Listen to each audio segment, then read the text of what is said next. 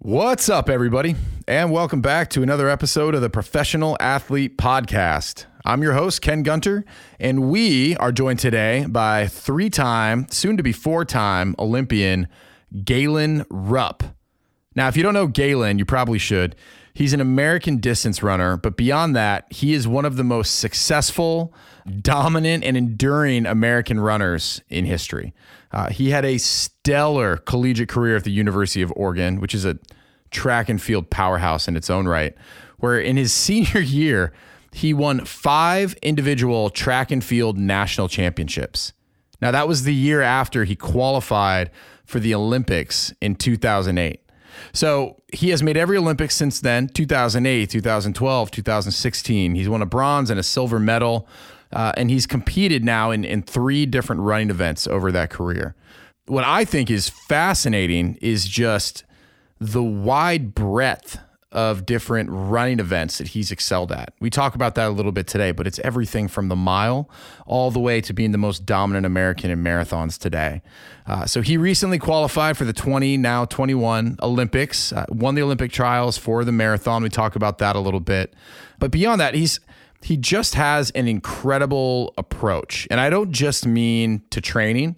Uh, this is my first opportunity to ever speak to Galen, but what I really took away from it was, and we talk about this in the show, it's always about a pursuit of excellence. So I, I think we get to get a little bit of insight as to how he's been able to compete at such a high level for so long. And I know folks are going to get a lot out of this one. So with that, if you are enjoying the show, first and foremost, thank you. Thank you to all those that listen. Really appreciate it. We are having such a blast doing this. If you feel like it, if you feel compelled, which I hope you do, leave us a rating and a review. And no matter where you're listening to us, make sure that you follow so you get these episodes each and every week. Man, beyond that, I got nothing else to talk about, folks. I'm just still pumped. We just recorded the Run It By My Wife section, and it was awesome. So make sure to stick around uh, for that.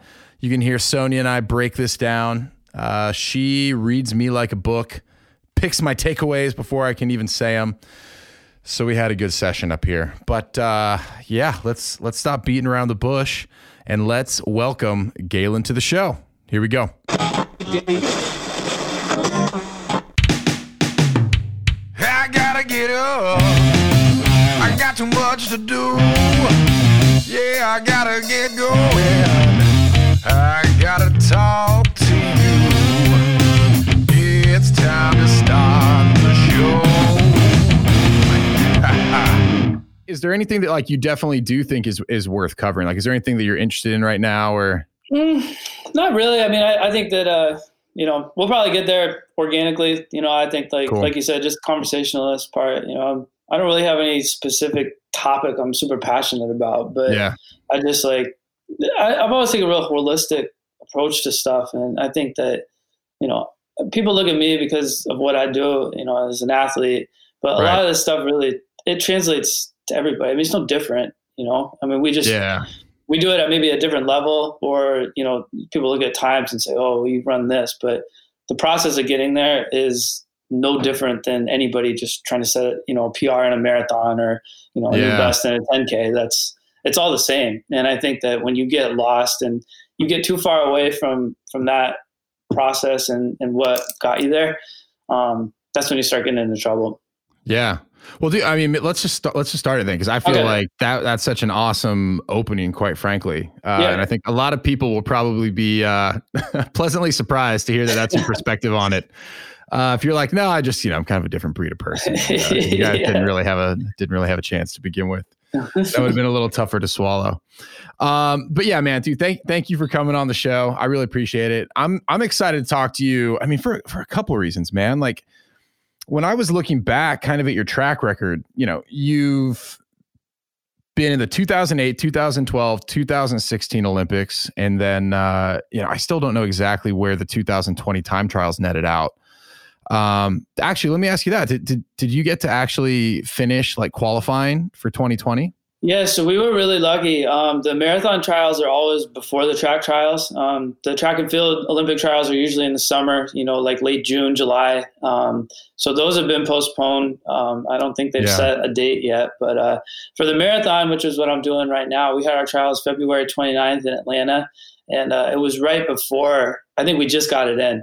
Yeah. Because it was right before a lot of stuff started getting canceled. I mean, my, my coach, you know, his uh, coaches at Northern Arizona University, and, and they were, oh, okay. I think, getting ready for the yeah, go Lumberjacks. They were Lumberjacks. Uh, they were getting ready for the N C A A indoor championships that next week, and, and they got canceled. So we uh, ah. we just got it in, and um, so I felt super blessed that we were able to just have that race and, and get it in. Especially looking back now with with all that's happened since then. But, uh, but yeah, the top three men and women there qualified, and, you know, our, our spots are set, and, and hopefully it, it all works out that, you know, the Olympics go off and go off fine, you know, next year. Yeah. So, okay. So I, I should have, I probably could have looked this up then, but what, what did you qualify in? Uh, so I won the marathon. Um, so yeah, that's, that's it. You know, this will awesome. be, be different. Yeah. And, uh, in twelve and sixteen, I did two events. Uh, I did the ten K and five K in, in London in twenty twelve. And then, uh, in sixteen in Brazil, I ran the ten K and the marathon. So yeah. It'd be nice to just be one this time. Okay. Yeah. Probably a little more manageable. So, I mean, the, the first thing that jumps out to me, uh, there's a couple things that jump out, but, you know, it, it's one thing to kind of like reach that level of success and to be able to hold on to that for a little while, right? It's, it's hard enough to kind of like over a four year cycle, maintain that level and like get back. You know, as long as like the Olympics happen, you, you've already locked up your spot for the marathon. You know, in your eyes, what has kind of been the key to like maintaining that level of success? Um, I mean, I had someone ask me last year about, you know, why I run. And I think that it's hmm. kind of applicable to this. And, you know, I think when a lot of people get in, you get a lot of answers about, well, I want to win the Olympics, or I want to break the world record, I want to win a gold medal, whatever it is. But I think it always has to be, be deeper than that. And, hmm. um, you know, I've spent...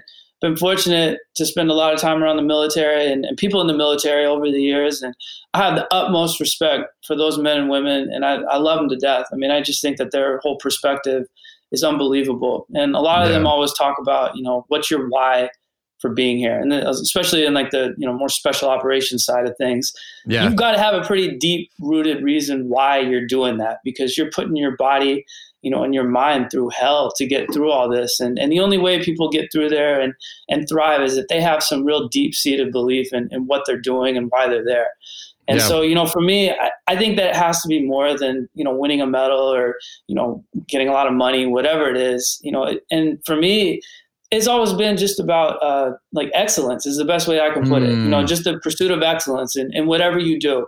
And, you know, and I think that that it can translate to all assets of your life. And, you know, I, I dedicate so much to my running, and, um, you know, when I'm not training, I want to be the best at resting. I want to be the best at lifting or stretching, you know, whatever task it is that I put myself into, my whole body, mind, spirit has got to be one hundred percent bought into that and be involved in that. And so, yeah. you know, for me with running and, and, you know, you ask why I want to do this stuff. It's, it's because I'm really, it's almost like a, I don't know, a journey and some fun thing about see what can I get out of myself and how far can I take this? You know, how yeah. hard can I train? And, and you keep every year, you know, even when you have great years, you keep looking towards the next thing, you know, and, and sometimes probably to a fault where you don't take time to enjoy those moments, but it's yeah. like, you get that done. And then it's like, oh man, well, once I start doing this or I start lifting harder, I can get my deadlifts up, or I can run more mileage, I can get more speed work. Like think of where I can take it there. And that's right. always been my attitude with all this stuff. Um, and, and from day one, when I got into, into the sport of track and field. So it's been fun. You know, the, sometimes the, the years where you don't, you know, quite reach the goals that you have, those are easier to, to look and say, well, I can get better in a lot of ways. But, you know, it's, it's also fun when you have those good years and then you're able to, to really go back and review and take some time to reflect and, and find new areas for growth, because mm. you constantly have to be, be growing and, and evolving, you know, people that just, yeah, you know, it's such a common mistake. I think people look at, well, I had a great year, and, and they go back and they just try to replicate what they did. And it never works like that. Even if you do the exact same workouts, you're not living in this bubble. You know, there's all sorts of life stresses, all this stuff that goes on and go into things, you know, like sleep yeah. patterns, nutrition, like all this stuff matters. And so you can never just try to go back and replicate. It's always about moving forward and, and how can I keep getting better? Yeah, no. And I mean, just the way that you talk about it too, it's clear that uh, it, it sounds, I mean, you said as much, but it sounds like there's, there's a constant pursuit of excellence. and it's constantly, you know, trying to evolve, find areas where you can like eke out new gains, you know what I mean, that are going to make you a better runner. Um, it's funny, we, speaking about the military, we just had a guy on by the name of Chris Walsh. He's on the U S A bobsled team. And uh, something that he said that I've thought a lot about was how you do anything is how you do everything. You know, and I, I, it's just, I'm hearing some of the similar traits in the way that like you, it sounds like, approach it. It's not just like, hey, how can I approach uh, my running? It's sleep, it's nutrition, it's the weight room. It's, you're looking for uh, areas to find an advantage across like all of these different kind of like pillars that ultimately kind of like build you into the athlete that you are. Absolutely. I mean, obviously, you know, the, the physical training, I think, is the thing that all gets the most play, like right away. That's what everybody wants to know about is, you know, what, what mileage are you running? What workouts are you doing? What are you doing in your weight? What your numbers are? But, you know, yeah. those things are, are different and, and they're not all in isolation. You know, that's one of the things that I've realized as mm. I've gotten older is, you know, sometimes you can never tell one thing that just makes an athlete who they are. You know, some people get to that, whatever that point is at the top of the mountain, a million different ways. There's so many different paths up there. You know, some guys will do tons of mileage and not a lot of speed work. Some guys lift a lot. Some guys think like everything I got to do is quality, but I'm not going to do as much of it. I mean, there's yeah. thousands and thousands and thousands of different ways. And and you can look at one thing and say, well, maybe that can help predict it, but, but they don't know. I mean, your your body, your mind, it's so complex, and the and the relationships with how all that stuff interacts. It's, it's impossible to know. And so, you know, like you said, I think mm. it's important that you just keep looking. You, you have to, it's this constant process of going through things, you know, and then you race, you train, and you go back and you reflect. And I think that's a really important step that a lot of people don't look at is, is taking some time to reflect on that and go mm. through all those different areas of your life. Like what's working, what doesn't. And you got to, you know, go through it with a fine tooth comb and really try to weed out every little area, you know, especially when things are going well. That's the hardest right. time because you say, well, yeah. things are going well, you know, but, but there's always ways you can get better, you know? And so, yeah, um, the old, uh, if, if it ain't broke, don't fix it mentality. I hate that saying. Yeah, I really, yeah. I hate it. And I think it gets in, in my world and distance running, it gets used so much, especially mm. when it comes to, you know, mechanics or, you know, guy or girl has a great season. And it's like, well, you know, hey, I'm not, they get scared. And that's really what it is. They're scared about getting hurt or changing things up when, you know, my mindset and what I believe most people's mindset should be is how can we keep getting better? How can we attack these deficiencies? Not, yeah. well, you know, I, I don't want to mess around with this because maybe they'll get hurt or maybe they won't run as well. And, and then, then what's going to happen, you know, mm-hmm. and, and they're worried about these negatives as opposed to, you know, attacking these things and, and saying, and, and sure, sometimes it doesn't work.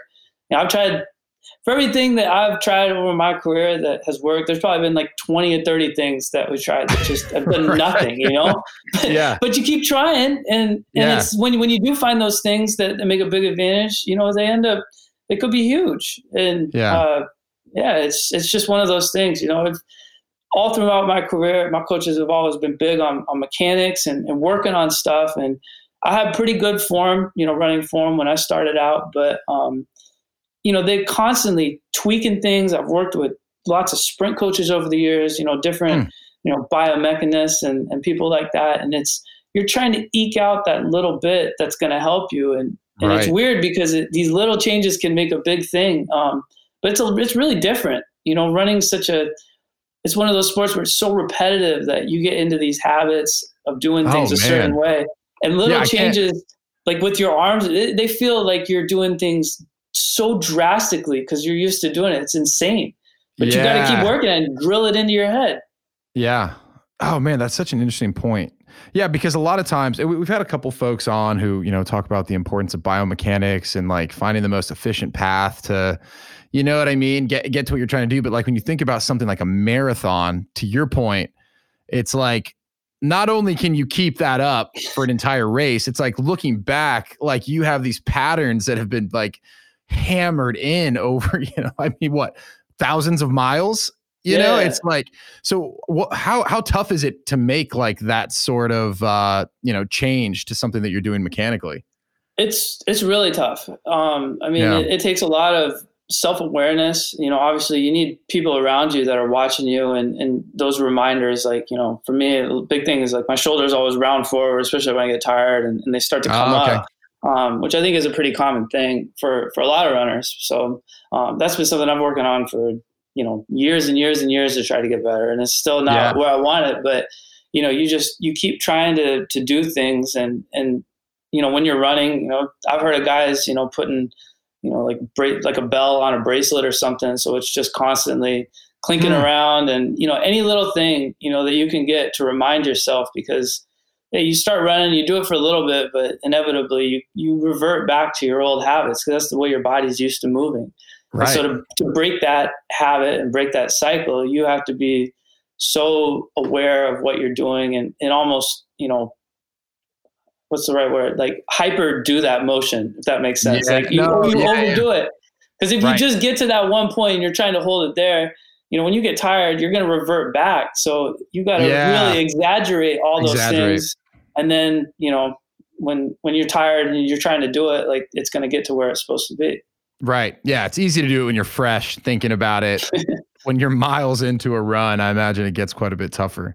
Yeah. So it, it seems like, and, and correct me if I'm wrong, you do a really good job of kind of objectively assessing like strengths and weaknesses. Um, and it seems like you're willing to like dive in and try and make the adjustments that you think are actually going to make you a better runner. And, and I imagine probably a better person, because like you said, it's all tied in together. Is, is that something that you've kind of always been wired to do naturally? Is that a skill that you've kind of had to build over time? Where does that come from? I think it's a little bit of both. You know, I, I certainly, I've always been a bit of a perfectionist, you know, even when I was okay. younger in school and stuff. And I remember my mom like telling me, you know, stop working, you need to go to sleep. She was probably yeah. great. Like looking back, she was, both my parents, they're awesome as far as like keeping me balanced, because I would do things and they're like, you don't need to, I don't want to say not work this hard, but just get it done and go to sleep. You know, it's not worth staying up all night to try to do something. And so, you know, they did that a lot, but I got good grades as a kid. You know, I got good grades all through high school and college. And, mm. um, but it's always been something, it can be a, a big strength or a big weakness. You know, when you look at things have to be perfect all the time, because there's certainly, um, you know, points, especially when I was younger, where if I wasn't running unbelievable, I wasn't absolutely killing everybody or breaking a record, it was almost looked at, I looked at it as like a failure to some extent, oh, wow. you know, even if I won. And, and it was a, a bad thing, but I think I was lucky enough that, you know, my parents especially, and then just the people that have come through my life, you know, they, they've really worked with me a lot on that, and, you know, kind of turned it into a strength, and, and tried to say, well, you got to let some, some of this stuff go, but if you can control this and get into something, you know, it can be a really positive thing. And so, yeah. um, you know, I've had people tell me I do have a, a fairly high capacity, you know, to obsess over certain things, you know, whether right. it's things with my mechanics or, um, you know, looking at the strengths and weaknesses. It's just, I can't turn that part of my brain off, and drives my wife nuts sometimes, you know, when I'll start something and even just like, oh, I'm just going to like sweep up the garage, and then that'll turn into me working for like four or five hours, you know, organizing everything, doing all this. And she's yeah. like, just work for a little bit and, and let it go. And I just, I have a bit of a problem doing that. Um, but I think that it's, it's turned into a somewhat of a good thing, because uh, I can, um, you know, really go deep and, and look at all these things, you know, to a very yeah. you know, detailed level. And, um, and then, yeah, I think just also having people around that, you know, preach good communication. And, um, you know, I have a very, I won't say small circle, but yeah, there's, there's just a few people that I really trust and talk to a lot. And it's always been that way throughout my life, but it's like yeah. a family, you know, and, and sometimes those are difficult conversations to have, um, where you really go at it, and you, sometimes you hear things you really don't want to hear, or you say things to other people that, you know, you kind of yeah. regret in the back, but you know, it was, there's all love at the end of it. And, you know, it, it I guess it sounds kind of hokey, but you know, when no. there's that, that atmosphere, it, that's the only way you really grow with stuff, is going through having those uncomfortable, you know, conversations sometimes, and, and really blunt, honest things. But at the end of the day, you all realize like you have the same goal, you know, you're trying to get to the best you can be. And, you know, when you yeah. recognize that at the end, you know, it's, uh, you might disagree sometimes on how you get there, but it's good to always have those, you know, conversations, get that stuff out there. Yeah. Yeah. Well, and you know, I, thinking back too, and I would love to hear a little bit about how you kind of fell into running, or I guess maybe when you knew that like you were onto something special, but you had really high level success at what would be a really young age for most folks.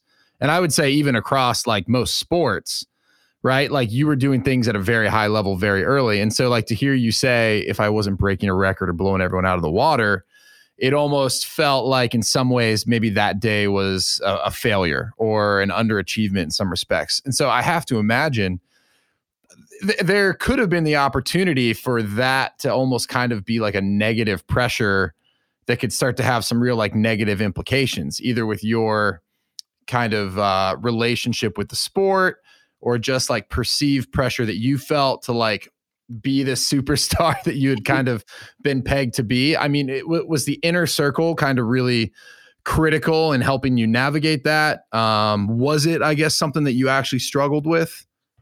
I, I wouldn't say I struggled with it. Um, you know, I think it was more on a, a day-to-day thing. You know, I, I mm. just let stuff bother me. You know, if I had a bad workout, or a bad race, it just put me in such a horrible mood. And I took it home, you know, I took it out on my parents, yeah. took it out on, you know, friends, people. It was pretty obvious too. You know, I probably thought I was hiding it, but um, you just, it's, it's not healthy. You know, it's not right. a good thing to obsess over these things. And especially when, you know, I, I tell kids a lot now, you know, you got to realize you're a high school kid, you have so many races in your future. You know, it's not worth mm. getting so worked up. I understand that, you know, a high school national championship or a regional meet or state meet is so important. You know, I, I went through that and that's the way I looked at it too, but yeah, it's not worth, you know, beating yourself up over for so much because everybody has bad races. And, mm. um, you know, I always, I tried to make sure that my bad races weren't that far off from my good races. Um, right. Yeah. And close that, that that's gap like a mental thing more than anything, you know, because, um, yeah, I mean, there, I can, I guess I feel comfortable saying it now, but there were times where I just I give up, you know, when I was younger, mm. you know, in, in high school or even in college. You know, I, I remember I started working with a sports psychologist, I think my sophomore year um, oh, very cool. in college. And, uh, you know, I, I just had kind of a disappointing race. You know, I, I got beat uh, at the end and, you know, he watched it. And, you know, this was the very first conversation I had with him. And, uh, you know, he was kind of asking me what's going on. And so I was telling him a little bit about my background, and then he was asking about that race, and I started, you know, rambling on about whatever.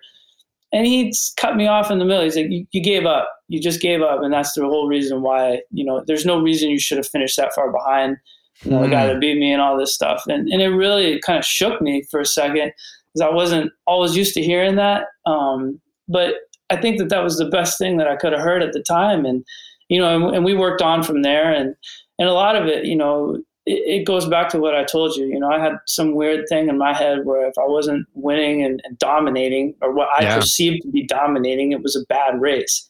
Yeah. Um, and especially you can get away with that attitude, I think, when you're younger, you know, and, you know, I guess the pond is a little bit smaller.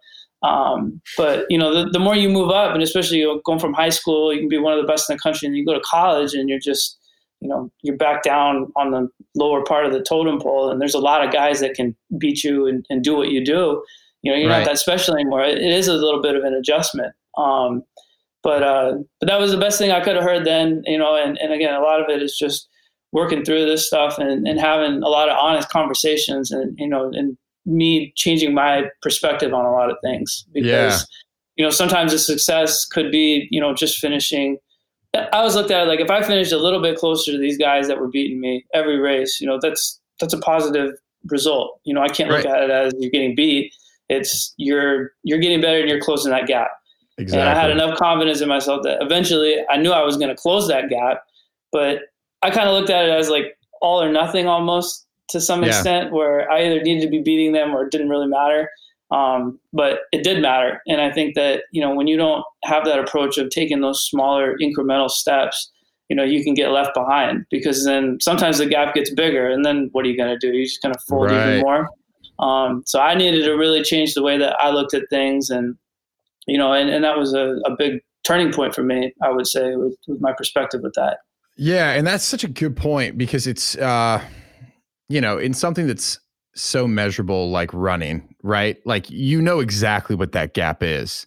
And depending on how big that gap is, it can feel insurmountable. But I, I'm even thinking of just about things in my own life. You know, it's like if you start focusing on how far off your end goal is, like it can it can be defeating. You're like, shit, man, how am I going to get there? Like, oh, so many things can go wrong.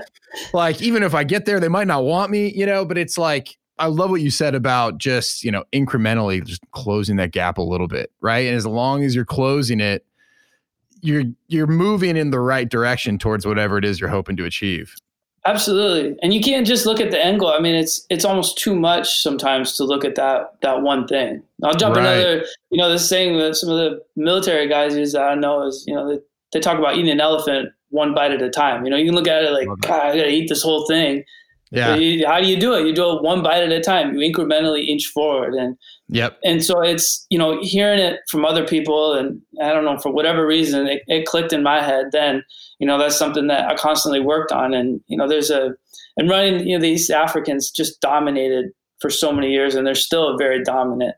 Yeah. Um, but incredible. For a long time, it was, there was a big gap between the U S, you know, our best distance runners and the East Africans that it did look insurmountable. And, hmm. you know, it's, it was a hard thing, you know, to look at and, and just, you know, people that I looked up to were getting killed, you know, by these guys. And, and it's like, yeah. oh, I got to come up and beat them. You know, how are you going to do that? And it's, it's that approach of every single race I raced against those guys. I was trying to get closer and closer and closer to them.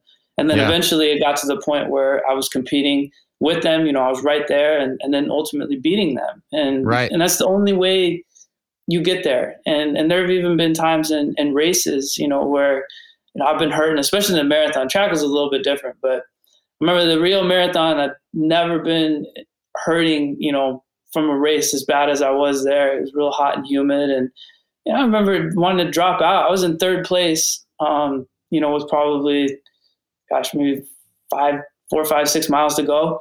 And, and what, legit, and what, what, what marathon was this? This is the Olympic Marathon in Rio, twenty sixteen. I was in third place, and I was legitimately thinking, like, I want to drop out. Oh, my gosh. Like four, five, I was going to ask you. Okay. Right. Um, and it got to the point where, you know, I, and I was thinking about all this stuff as I was running, and I was like, all right, just, just make it to the next water stop, get there, and then, you know, we'll take it from there. So I was looking forward to just getting another drink and making it to the next water stop. And then that became too long where, you know, it got to the point where I was literally counting light posts on the street, like make it to the next light post, make it to the ne- next light post. And, you know, and you work through it. You find these small little goals to get through it. And hmm. then you just have to chip away at it like that. And then I started yeah. seeing the guy that was in second ahead of me who was way ahead. He was coming back. And then that started giving me more motivation, you know, to keep pushing. But, um, yeah, I mean, it's, people think that those things don't go through, you know, my head or elite athletes' heads, and it's it's not the case at all. We have those same thoughts that everybody else does, you know, running oh, a marathon man. Or all those distances. That's exactly what I wanted to ask you. Well, and I, I guess, but before I ask you that, so did you continue to work with a sports psychologist? Because now hearing like how you pay attention to everything that you're doing, from nutrition to sleep to weightlifting, right? Is is has the mental skills uh, been an important component of that too? Oh, absolutely. Yeah. No, I, I still work with the same guy, you know, his name's Darren oh, Treasure, cool. who, uh, yeah, who I was working with. And, uh, so we'll start it back in, in college. So it's oh, wow. been good. You know, we got a, got a good relationship and, um, it's good. I mean, we, it's obviously evolved over the years. Um, you know, but, uh, but yeah, I think the mental side is, is huge. And I, I truly believe, you know, in, in all sports, not just in, in running, but for sure. I don't know whether it's going to be like ten, twenty, fifty years from now, like the big breakthroughs in human performance are going to come from learning about your mind and, and how that works. Mm-hmm. I feel like up until this point, everything's been about, you know, getting, you know, bigger, faster, stronger, you know, the physical side of things. But I think the, the mental part, there's just so much unknown about your brain. And, and that's the thing that, that I've kind of started to realize a lot over the last couple of years and, and really think about a lot is, you know, how can you maximize, you know, the way you think and the way you approach things? Because, you know, your your mind will give up before your body almost every single time. You know, everybody right. wants to say, oh, I couldn't run another step. It's like, well, could you have not really run another step? Was your leg going to fall off? Or was that just your mind saying you don't want to do it anymore? Right. And, you know, it really comes down to that simple question a lot. And, and you know, and those things still go through my head, but you learn to deal with those thoughts a lot more and you learn to deal with, you know, in the marathon, especially So much yeah. of it is a mental battle that, you know, you just learn to deal with being in a lot of you know, discomfort or pain for a really long time. Cause that's, that's all it is. So your I mean, mind I, constantly telling you stop.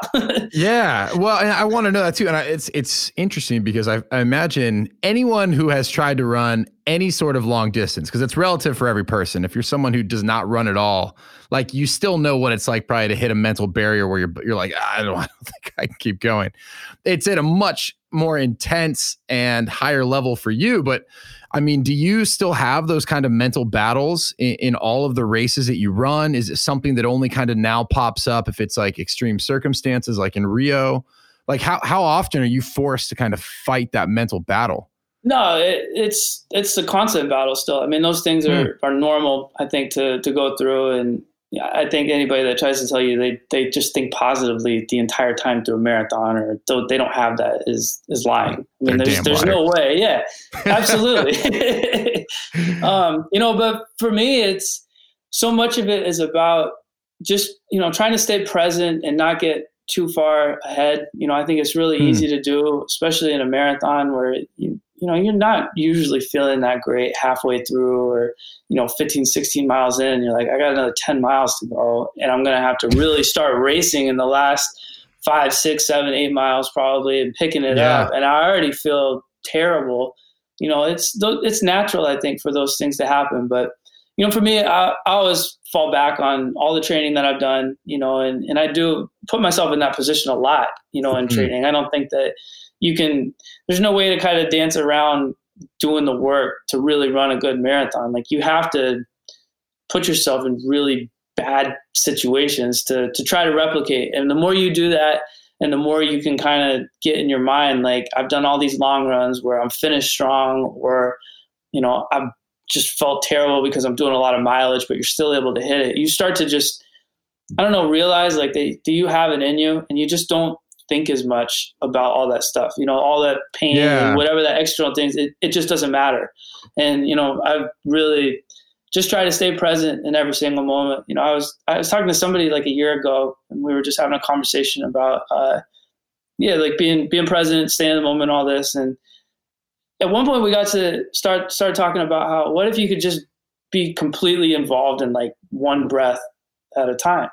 And it's a really interesting thing because I started thinking about it for a while that night. And it's like, man, if you could just be so involved in that one breath of what you're doing, like break it down to that level, you know, you really can block so much out and you hmm. can get through like so many crazy things, but it, it really comes down to breaking it down to such a small little portion of time. But like the amount of mental energy and concentration to be able to do that, and do that for hours at a time. I mean, it's, it, yeah, yeah, it's crazy, but you think, you know, maybe somebody will be able to do it, you know, right. one of these days, you know, have that, that maybe that's an end goal. I don't know, but it was just a really interesting thing that I remember thinking about, like, you know, you just stop, stop thinking about everything else. And like that one moment in time, it's like, hmm. think of all the thoughts you have that are racing through your head and, and doing all that. If you could just get that out and just literally think for that split second, I'm totally involved in just taking one breath and going yeah. out. But it's a pretty crazy thing, I think. It is. Yeah. Well, and it's like for anyone who's ever tried to meditate, you know, a lot of different meditative practices, I think in one way or another, try to get you to do that, like focus on your breath. And then when you do that, you realize there's another level of like, oh, you can actually focus on like the air coming in your nose. And then you can focus on like your lungs and you're like, whoa, I yeah. do this every day.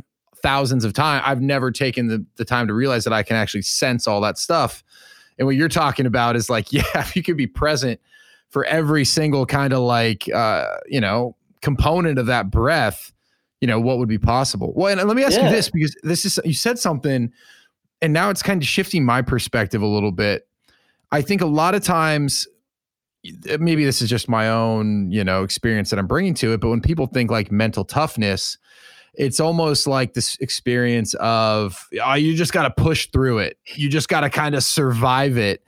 But what I keep hearing from you is like being present, like being present in the moment. Can, can you expand on that a little bit? Like, is it is it about being just completely present in what you need to do in that moment? Like literally get to that next light post, just keep your body moving with good form, or like, I guess what's really going on?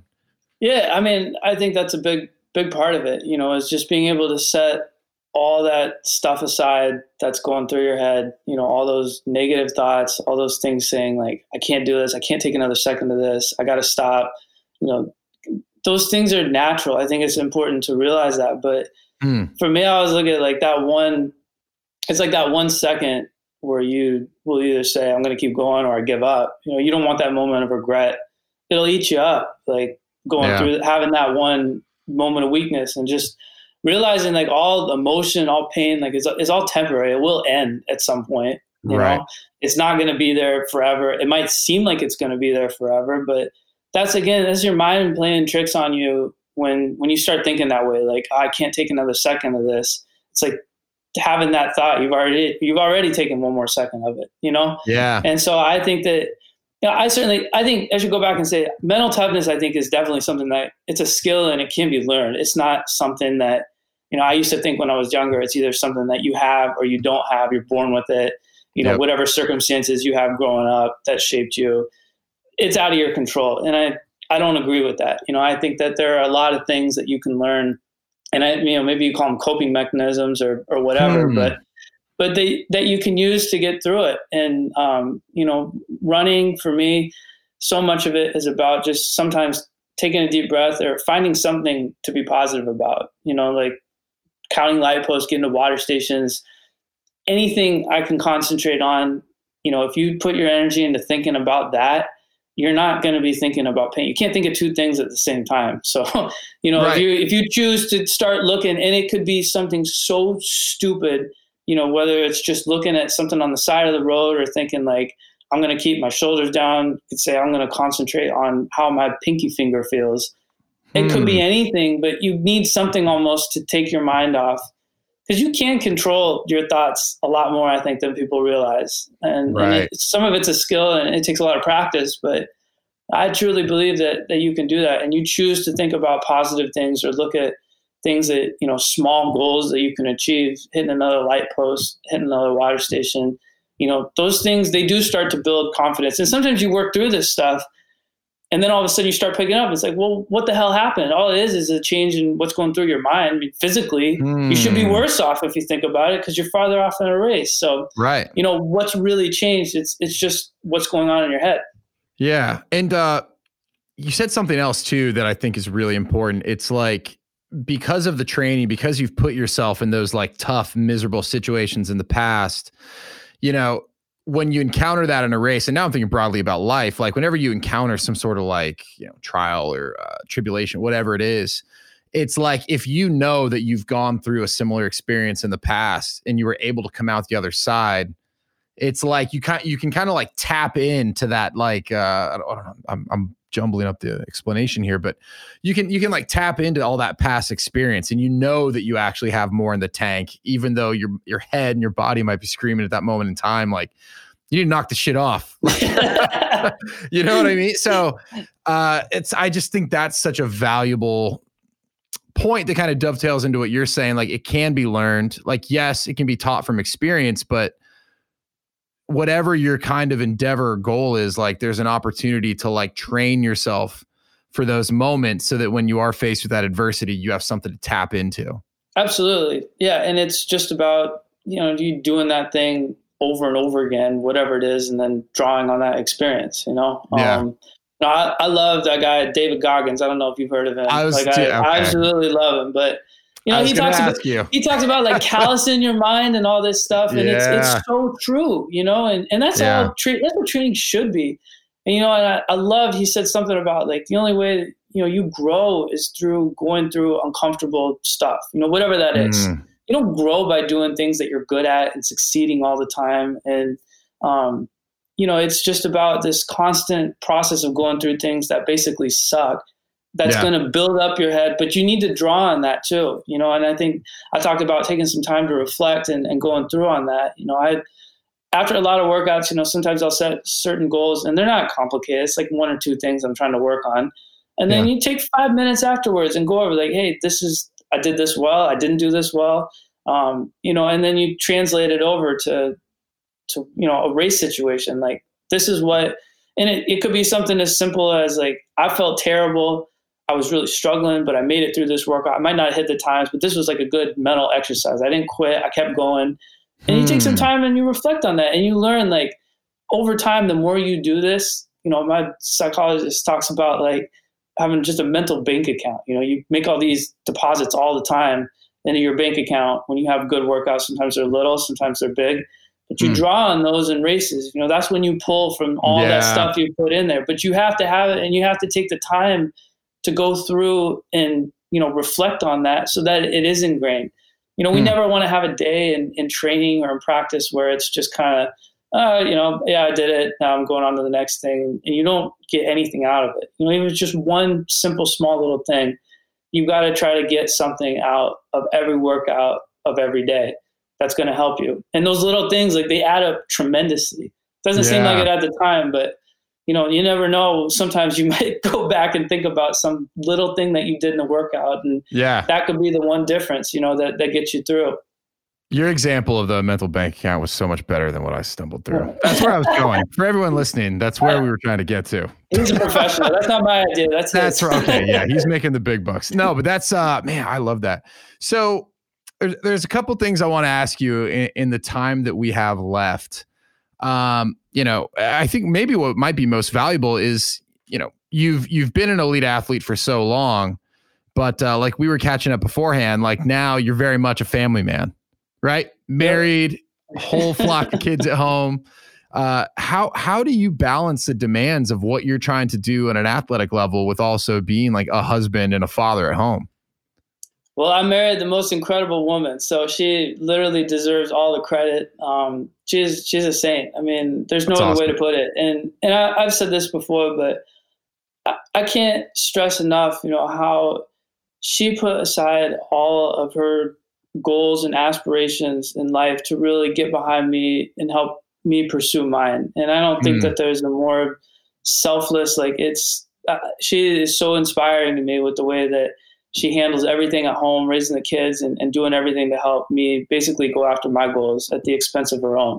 Yeah. Um, so I feel incredibly fortunate, and she really is the, is the main reason why, you know, it, it all works. Um, but Because I, you know, I miss a lot of time. I miss a lot of time with my kids, even when I'm at home in Portland. You know, just your training's a full time job, and yeah, you know, I would always feel bad where there'd be days, especially when our kids were younger, where, you know, my wife would be up with them, and she'd still tell me to go take a nap and sleep because I needed to rest and recover and get ready, you know, for my second workout of the day. Even though she's oh, probably wow. slept three hours at night, and she's still telling me go take a nap during the day. I mean, that's just the kind of woman that. that she is. And, um, yeah. so it's, it's hard. You know, I, I certainly, I feel guilty at sometimes, but, you know, she always tells me, you know, don't feel guilty. This is your job.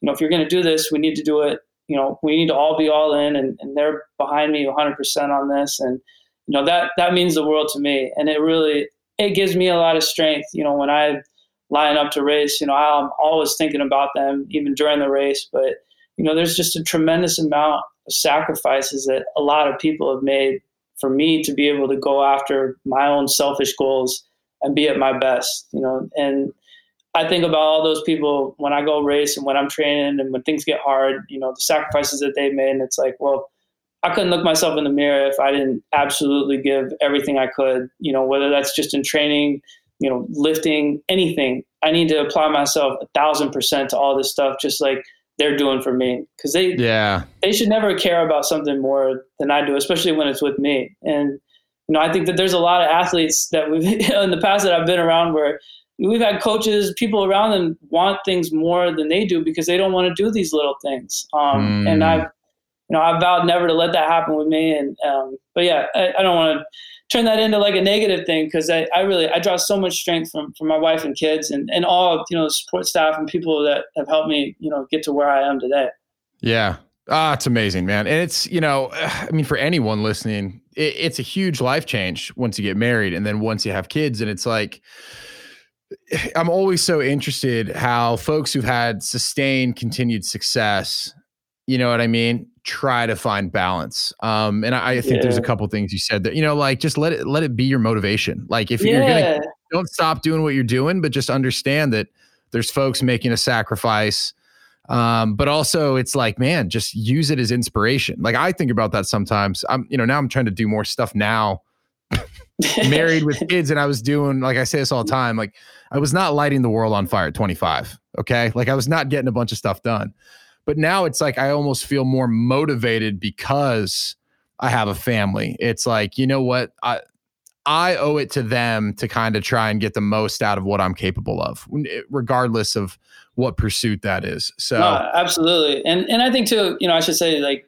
you make the most of the moments that you have, you know, just because yeah. you're gone a lot, it, you know, you, it makes you appreciate those times so much more that you are at home and, and you mm. make, you make time, you know, you start realizing like, yeah, I don't have to go, you know, I'm not gonna be on my phone all the time. I'm not going to sit and watch T V all day. Like, When you're when I'm at home with them, like a thousand percent of my energy is going to be into having the best time with my wife and kids, and making sure that you know I'm the best husband, best father that I can be. Um, yeah. And, and like I, you summed it up perfectly. You know, I think just using it as a positive, um, you know, getting the most out of it.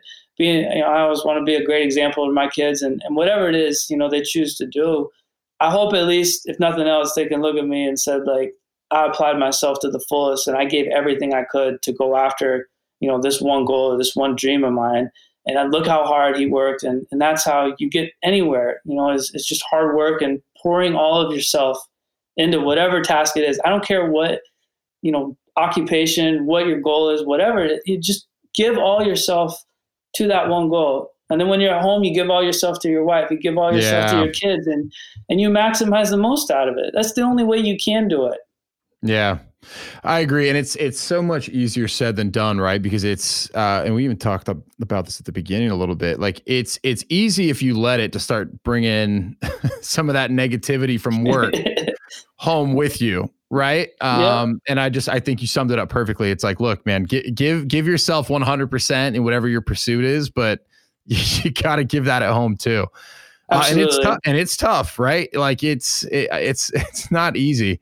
No, maybe I, yeah. no, it's, it's incredibly difficult. I mean, like I was talking, I, I don't know if my wife thinks like, I, I tell her this sometimes, but it's like, she has an infinitely harder job than I do. I mean, being a full-time mom, taking care of the kids, like oh. it does, it never turns off. Anybody that has kids, they'll tell you, you know, they'll tell you the same thing. It's just, it is unbelievable the amount of patience and the amount that she can, you know, still be calm and just this awesome, loving mom to our kids, regardless of all this craziness that's going on. So yeah. I got four kids. I guess I should say that. We were talking about it beforehand, but. Oh got, yeah. He's got four it's, kids. It's, folks. It's busy. Yeah. That's a full house. It is. Oh, that's awesome. Shout out to all the moms out there. No. And I think you, I think you nailed it, man. That is an incredibly important and tough job. Um, all right. So as we, as we look to wrap this up, I have something that I'm, I'm curious to know. So for you, right, there's so many different events that you could train for over the course of a year. Like how do you pick and choose which races uh, that you're going to do over the course of a year? Like, do you have to make a, like a conscious decision? Like, hey, based on my end goal, I'm going to do X, Y, and Z and sacrifice, you know, some of these other ones. Yeah. I mean, it certainly, you know, you look at the big ones every year and, and you kind of work backwards from there. Um, mm-hmm. For me, you know, even when I was running track and, and the marathon schedule is kind of similar, um, there was always really two big peaks during the year. You know, you'd, you'd peak once in the winter um, for like indoor track when I was doing that. And now, you know, there's usually spring marathons are all in, you know, kind of the March, April timeframe. Uh, and then now you got the, the fall marathons, you know, the Chicago's, New York's, all that. And kind of late Chicago, September, October, won, November. Yeah. yeah, Vicks. I love Bank of America, Chicago Marathon. That's awesome. That's man. awesome. I'll give a shout out to them, but, uh, but yeah, but it's, it's always a two peak thing, you know, and, and even for, for, you know, an Olympic year, normally we have the Olympic trials in February and then the Olympics will be late July, August. Um, so, you know, that's really been the, the schedule that we've always been on and, and you pick, you know, the biggest meets obviously would be the Olympics, um, you know, for this year and, and you work backwards from there. Um, the yeah. marathon's a little bit different because it's such a long buildup, you know, track, you're doing a lot of races as a part of your buildup and, and you might run a couple, you know, getting ready for a marathon. I usually will do a half, um, anywhere from like four to six weeks out. Um, hmm. and sometimes I'll do something before that, but that's really it, you know, getting ready for, for a marathon. But, uh, I've always kind of been pretty flexible with my racing plans. Um, you never really, uh, even when I was running track, you know, sometimes we would set certain targets, you know, big races, but you can never be scared, I think, to just, just go, you know, strike when the iron's hot. If your workouts are going great and you're feeling good, um, don't be scared to just go for it, you know, and there's been mm. a lot of times where, you know, I've entered races last second, or there's also been times where, you know, I've gotten sick or something, and, Uh, I've had, again, I feel fortunate. I've had smart people around me that have told me, you know, don't race. You're going to put yourself in a bigger hole. Um, obviously, if you got injuries, you got to be smart with those. Um, you know, yep. There's always a temptation to race, but I've always really tried to pride myself on being smart, you know, above all else, just making good, sound decisions, you know, taking the, a lot of the emotion out of it, of wanting mm. to race or wanting to, you know, go do something just because it's there. And, you know, you can always kind of, you got to be flexible, be able to adapt and, and change um, yeah. and go after that. So I guess it's not really the greatest answer to your question. No, it's perfect. I, I'm just so curious. Yeah. Well, and you know, I, I, we're, we're going to, we're going to drop here in a minute, but uh, you know, just also like the, the varying distances that you've competed at at such a high level is so interesting to me. And maybe we can, we can end on that question. I mean, you know, for you as a runner, What what was what's your favorite race? Because like I mean, you've done everything from sub four oh. minute miles to now your marathon. You know what I mean? Like, yeah, where, it's where, it's tough. What is it for you personally? It's tough. You know, I, I love them all. I was I wanted to be a miler when I first started running. That was like I want to run the mile. That was always the big event. Um, and uh, you know, my coach pretty quickly said you're not fast enough to run the mile. Even in high school, I remember I was pretty like. It was very blunt. Like, you just said it like that. You're not, you literally don't have the speed to be a world-class miler. Oh, wow. So I was like, oh, okay. okay. So he's like, we're going to train you for five K, ten K. You know, you got plenty of speed for that. Um, so I was like, oh, okay. So I guess we, that was always the plan. Even from right. when I was in high school, like long-term um, to do that. But, but then, you know, I think he kind of realized how I was feeling. And he said, you know, but that doesn't mean you can't run a great mile. You know, we're still going to go after that stuff. It just, you know, as a coach, I have to tell you honestly, like, what I think you can be the most successful at. And that doesn't mean that you can't have a lot of success at a mile. You know, I've run three fifty, mm. so right. not not bad, but uh, it's, uh, yeah, I, I always loved running all those different distances. And, and, you know, I always think, you know, it's that old saying, speed kills, and it's no different in track. You know, I always thought the most, um, in any event, you know, the guys or girls that have the most success usually have the most speed. And, you know, the milers, the guys, they run incredible eight hundred meters. The really great milers can run great four hundred meters. Um, hmm. And it kind of goes all the way up, you know, like I was more of a ten K runner, but I ran some great mile times and some great five K times. And you have to be able to do that. You know, some people don't always get those races in, but I guarantee you the top five K, ten K guys in the world and girls in the world every year, they could run some pretty unbelievable mile times. They just don't always do it. Um, yeah. But we always... And I still believe to this day, you know, to, and, and I think when you look at the marathon, there's been so much, you know, growth as far as how quickly people have run marathons in the last like ten years. And the real reason I think is that a lot of track guys are going up there, you know, you're moving up. It used to be, mm-hmm. oh, you run the marathon, you have no speed, you're uncoordinated, and you can just hold it for a long time. That was kind of the idea behind it. Yeah. And, it, you know, now I think people are realizing like, now to be a great marathoner, you have to have a great track pedigree behind you. You have to be able to run really fast for ten K, five K. You know, a lot of the guys even ran great miles back when they were on the track. Um, and that speed translates up. And if you think about it, it makes a lot of sense because if you can run, you know, a ten K in twenty-seven minutes versus twenty-nine minutes, think of how easy the marathon pace is going to feel, you know, running, mm. you know, uh, I'm trying to think off the top of my head. You know, if you run like four forty per mile, if you have that speed, it's going to feel so much easier running that when you do move up. And it's it's easier, I think, to just, just the thought, the thought of having to try and do that for two laps for me, let alone a mile, let alone maintain it. It's just uh, it's all relative. Uh, but, but yeah, yeah, it goes that way in, in every event in track. You know, the guys that, that have the most success, you know, usually that bottom end is is pretty good. And yeah, I guess I'll just say the last thing, distance runners, you know, the, the really good ones, all the great ones that I've trained with and competed against, the really good ones, they're great athletes too. You know, I, mm. I've always hated that, you know, perception that distance runners are uncoordinated. It's true for some, right. for sure, without a doubt. Um, but the, but the really good ones, you know, they have great mechanics, like they can sprint, they're maybe not as muscular or big, so they can't generate that same amount of power as a top Olympic level sprinter. But, um, but yeah, they, they move really well. You know, they're flexible, they're coordinated. And um, so it's, it's something that, you know, I think that our sport is evolving a lot in that regard, and, and hopefully continues to evolve where evolve where it's not something that that's just where you put the slow, uncoordinated kids. Right, right, right. Yeah. Ah, oh, man, so cool. Well, dude, I, I feel like I could probably ask you questions for another hour, but uh, man, so we're excited. Hopefully the Olympics come back twenty twenty-one. We'll definitely watch you there. Um, for people who kind of want to follow along with you, like, oh, where's a good place for them to do that? I feel like you said you're notably oh, absent yeah, on social media. I have zero social media, so I don't dude, even know. God bless you. you. Know? Yeah, because you're too busy raising all these kids, man. There's no time for it. It's nonsense. Yeah. Um, okay, cool. So, is, is there anywhere people can keep up with you, or do we just got to keep a keep an eye out for oh, uh, Tokyo? I don't know. Yeah, I mean, uh, Pace Sports Management. I guess they're the The the guys that manage me, Ricky Sims, so he usually will put updates out for sure. Um, awesome. But uh, but yeah, you know, I'll, I'll be there in, in twenty twenty-one, hopefully in, in Tokyo on the starting line, uh, representing the U S A. Could be more excited about it. Love it, man. Love it. Well, cool. Well, we'll have to get you back in the future, but uh, dude, really, really appreciate you, man, coming on the show. Anytime. Yeah. Thanks so much for having me. Well, mommy, you better go ask mommy, daddy. Okay.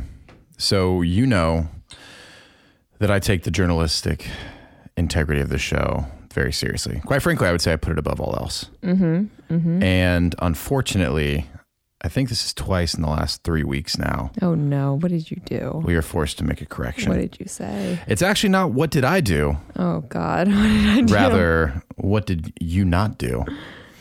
Uh, this goes out to uh, faithful listener, Allie McLaughlin. Mm-hmm. Who was kind enough to let us know that there is, in fact, already a Real Housewives Dallas, and mm-hmm. that mm-hmm. it is mm-hmm. lit. So we and that's apologize. A direct quote. Yeah, that was a miss on Sonia's part. So uh, yeah, we appreciate the fact I'll checking. I'll do better this week because obviously we do not have the budget to fact check anything on our own. Sorry about that. As I take a sip of hot tea. We're a little under the weather. No matter, the show goes on. So first takeaway with this, by the way, he could have done this whole thing. I know I've said that a couple times, but like he, whatever, whatever he wants to do when he's done running, public speaking or motivation or commentating, like needs to be in his future uh-huh. because it was like, no matter what I asked him, I almost like just found myself just like listening. Which people are like, well, that's typically how a conversation works. But I mean, like mm-hmm. listening, like I imagine a listener might. Yeah. You know, I, I it, like I was just like, it was so easy to listen to and so interesting in his background and his experience and his perspective on things. Um, yeah. I just, I just really felt that uh, he had a lot to say that I think is really, uh, you know, I mean, God, there were so many nuggets in there. So many nuggets. Do you think people hate the term nuggets? Is that like when people say moist and everyone cringes?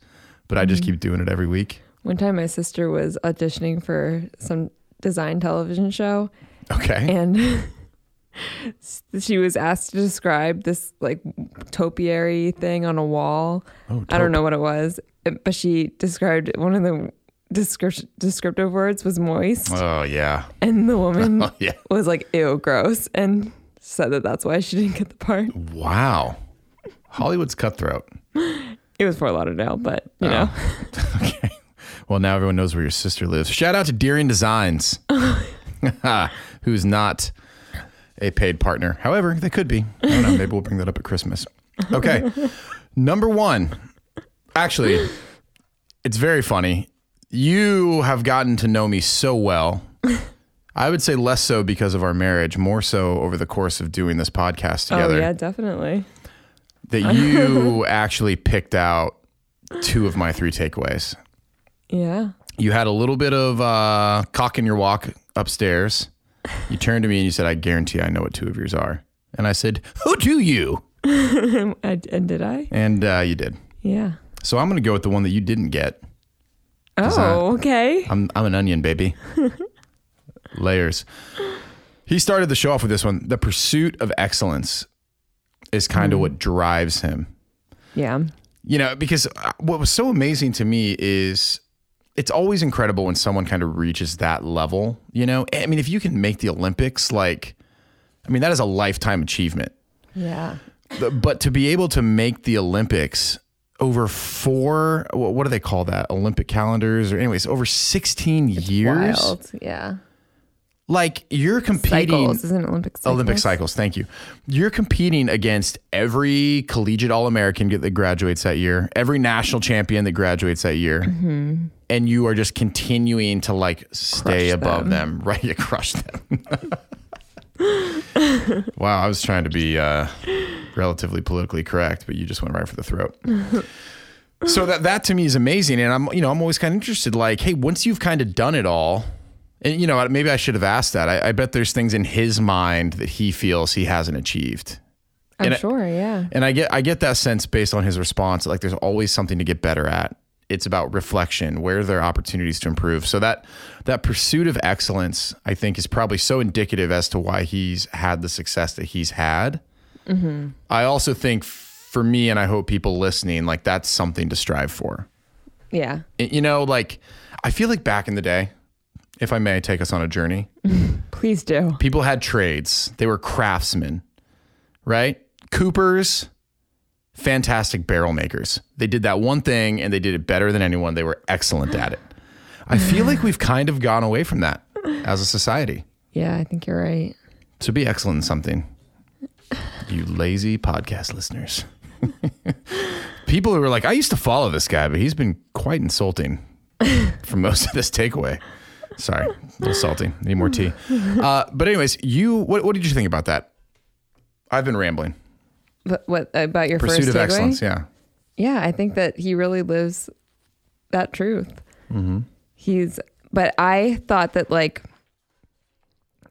he like I, I mean this is a separate takeaway. Oh, go for it. But it kind of complements that one. Uh-huh. He was he talked kind. about how. He talked about how you make progress by incrementally inching forward. Yep. So it's, that was one of yours too, right? Yep, nailed it. The analogy he used that I really loved was it was like eating an elephant. Yeah. You do it one bite at a time. And I've never heard of that. You, you have to be, you've never heard how to eat an elephant eat one an bite at elephant? a time? Who eats elephant? Well, Well, all right. Fair point, I suppose. But if given the task. Yeah, you would just have to do it one bite at a time. One bite at a time. Yeah. Don't bite off more than you can chew, as they say. I mean, I've heard that five billion times. So, yeah, I, I love that one, too. And uh, this one kind of is related. I loved his example of the light posts. Oh, yes. That is me every time I go for a run.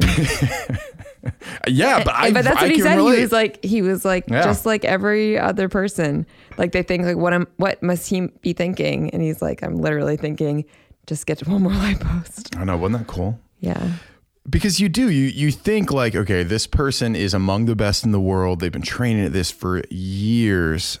They, they there's no way they they must have like built up some sort of resistance to those that like mental fatigue and weakness. Mm-hmm. And he was like, no. He's like, I was in third at Rio in the Olympics and I almost quit. Like my mind was telling my body to stop. Crazy. Which is just, you know, so I mean, yeah, they, they, they go through probably the yeah. very similar experiences that most people listening to this have gone through if they've ever tried to push themselves in anything, mm-hmm. uh, which should, I think should also be encouraging. Yeah, it's super encouraging. Yeah. I was inspired by that. How many how many light posts does it typically take you until uh, you become mentally weak and give up? Well, what, what I usually it's, it's usually on the home stretch down our street. Yeah, because there's six light posts, and I tell myself, oh, wow, so you really you know them? Wow, okay. And I tell myself I have to like run the five light posts, and then yep. I can start cooling out on the last one, and then I walk around the driveway a bit. Oh, wow, and you do a whole cool down and everything. Yeah. There's just so much about you I don't know. I actually, I learned that from my dad training horses growing up. I, you, never, you never put a hot horse away. Oh, and you are indeed hot filly. Okay. Number three, shall we? Actually, you know what? I'm going to let you take this because this is another one that you pegged me for. Yeah, and we actually had the same exact words. We had down. the exact, yeah, so I'm going to let you take it because you've been pretty spot on. mental bank account. Mm-hmm. So I loved this. Like, so he was like, you, it's, your brain is like a bank account and you are, sorry, mm-hmm. your body is like a bank account and you make deposits. Like all these workouts are yeah. your deposits. And then when you have a competition or something big you've been working towards, you draw from it. I think, yeah, that's absolutely true. And that's actually, I didn't think about it in that way, but yeah, the physical way, absolutely. Right? Like when you work out, when you train, like you're, you're literally making a deposit there. I, I picked up on it from like the mental aspect of it. Like uh, he said, oh, and I even have it written down. He said something, you know, you have to go through things that suck to grow. Yeah. Um, another one that I had, what was it? You have to put yourself in bad situations in training. Mm-hmm. And I, I feel like all of those things kind of come back to this mental bank account in that, like, when you've put in that hard work, you got through something that really sucked that day in training, like you put that away, that's in your mental bank account. And then the next time you find yourself in a competition where like you're kind of hitting rock bottom again, you can kind of like tap into that previous training and know like, no, you know what? I've been here before. I know that I'm able to come out the other side. So I'm going to stick to it. Mm-hmm. Yeah, I love that one. Yeah. I think about that a lot too. And you know what? Uh, maybe people relate to this. When I started training for that decathlon that I used to do, maybe I'll do it again in the future. I don't know. They're, they've been like everything else shut down because of Corona. Um, one of the things I did to prepare was like I would go out and run four hundreds. And I swore after the state finals in track my senior year, I will never run four hundred meters again, ever. Not like, not at like that speed or effort. I was like, I just will never do it again. Yeah. And I started doing it again. And it's so strange because I hated it so much. I would get so nervous, almost like I would feel nauseous walking up to the line to like do this training. But I started to notice that like... Like by, when you were training for the decathlon or back when you were in no, high school? Well, oh, it didn't matter. Yeah. Then, then and now. Wow. But like, so to say this is two years ago, I would literally, after doing those hard workouts, one, I felt so much better. And you know what I mean? Like so much more accomplished because I did something I was terrified of, didn't want to do, mm-hmm. came out the other side, felt better than I thought. But I would start reflecting back on that like throughout my workday. Yeah. I'd be like, oh man, like this isn't that bad. I just freaking, I was out on running four hundred meter repeats on the weekend as a thirty-two year old grown man. Like I can knock out these expense reports. uh, just like Galen Rupp. The way your brain works. You know what? There's probably a tenth of the os- listeners who are like, yeah, totally. And yeah. nine out of ten are like, eh, well, maybe. Okay. So those are my three, but man, that whole, that whole episode was just takeaway after takeaway after takeaway. I was trying to write down some of his quotes. Mm-hmm. And I just gave up. There's so many good ones. Did you have the elephant one written down? Uh, no, but I, I had that I'm one logged. Kidding. But that's one of my favorites. Yeah. Which shocks me. You've never heard me tell that to our kids? No, I've never told, heard you tell our kids about eating elephants. Hmm. Starting to wonder what kind of parent you are. I'm going to ask the kids in the morning if they've ever heard that before. uh, if they haven't, they will. That's a great one, though. Yeah, yeah, that's a great one. If you have to eat an elephant, that's the way to do it, certainly. Okay. Well, that was another awesome one. Mm-hmm. I'm sweating up here. I don't know if that's because I'm not feeling well, because that A C never got fixed. Ugh. Gotta get him back. Uh, anything that you would like to share with the group before we part? Any update on the Housewives that we should know about? Has Denise reconciled in any way, or is she just done? No, I think she's done. Wow. But that's big time, because that's got to be, uh, that paycheck's probably no joke. I don't know what they make. And Actually, I'm curious. They probably don't make that much from the show. They probably make a lot from things involving the show. Like maybe. I wonder how many people are knocking on her door, though, you know, with work. Yeah, true. Not many, probably. Did you ever see Wild Things? Mm, I don't think I did, no. I'll tell you what. I remember being a young kid walking through Blockbuster. Well, first, Planet Hollywood Video. For those on the West Coast, you know what I'm talking about. Walking through Blockbuster, picking out movies with parents on a Friday night. And uh, we would walk by that like new release section. Wild Things would be there. And I I remember like, wow, I'm turning into a man because I feel a certain kind of way about Denise Richards, about the front of that box cover. And then you hear the rumors in middle school, kids talk on the back of the bus. I would overhear some of it sitting in the middle. Oh yeah. What were the rumors? Oh, you don't know what's in Wild Things? No. Oh, see, this is the difference. What? This is the difference between a boy and a girl, a young adolescent, a young adolescent boy and a yeah. young lass. Uh, yeah, there's a pretty infamous, uh, I don't know what our show's rated, but this might be a P G thirteen comment. It's a uh, menage a trois. Yeah. Oh, boy. Yeah. Sen- sensual. It's a hot one. Maybe we'll pull that up once the kids go to bed. You've just made everybody uncomfortable. They're like, this didn't say explicit. I have kids in the car. Anyway. All right, everybody. Well, thank you. We hope you enjoy this one. Man, it was a good one. We got another really good one coming up, too. And then, uh, yeah, fall's right around the corner. Got the fall lineup. I can't wait. Coming down the pike. All righty. Well, hey, thanks for listening, everyone. Hey, if you're enjoying the show, we say this all the time. Please leave us a rate and a review. We really appreciate it. Uh, also, feel free to reach out to us directly if you have any questions, feedback, or even recommended guests. I've been enjoying some of those that have come through. Mm-hmm. Um, but yeah, no, Hulk Hogan Galen wants nothing was, to do with us. Uh, recommended guest. Who? Galen. Yeah, he was. Shout mm-hmm. out John Wainwright. Also quite an athlete in his own right. Maybe we get John on here someday. All righty. Well, thanks everybody. We appreciate it. See you next week. See ya.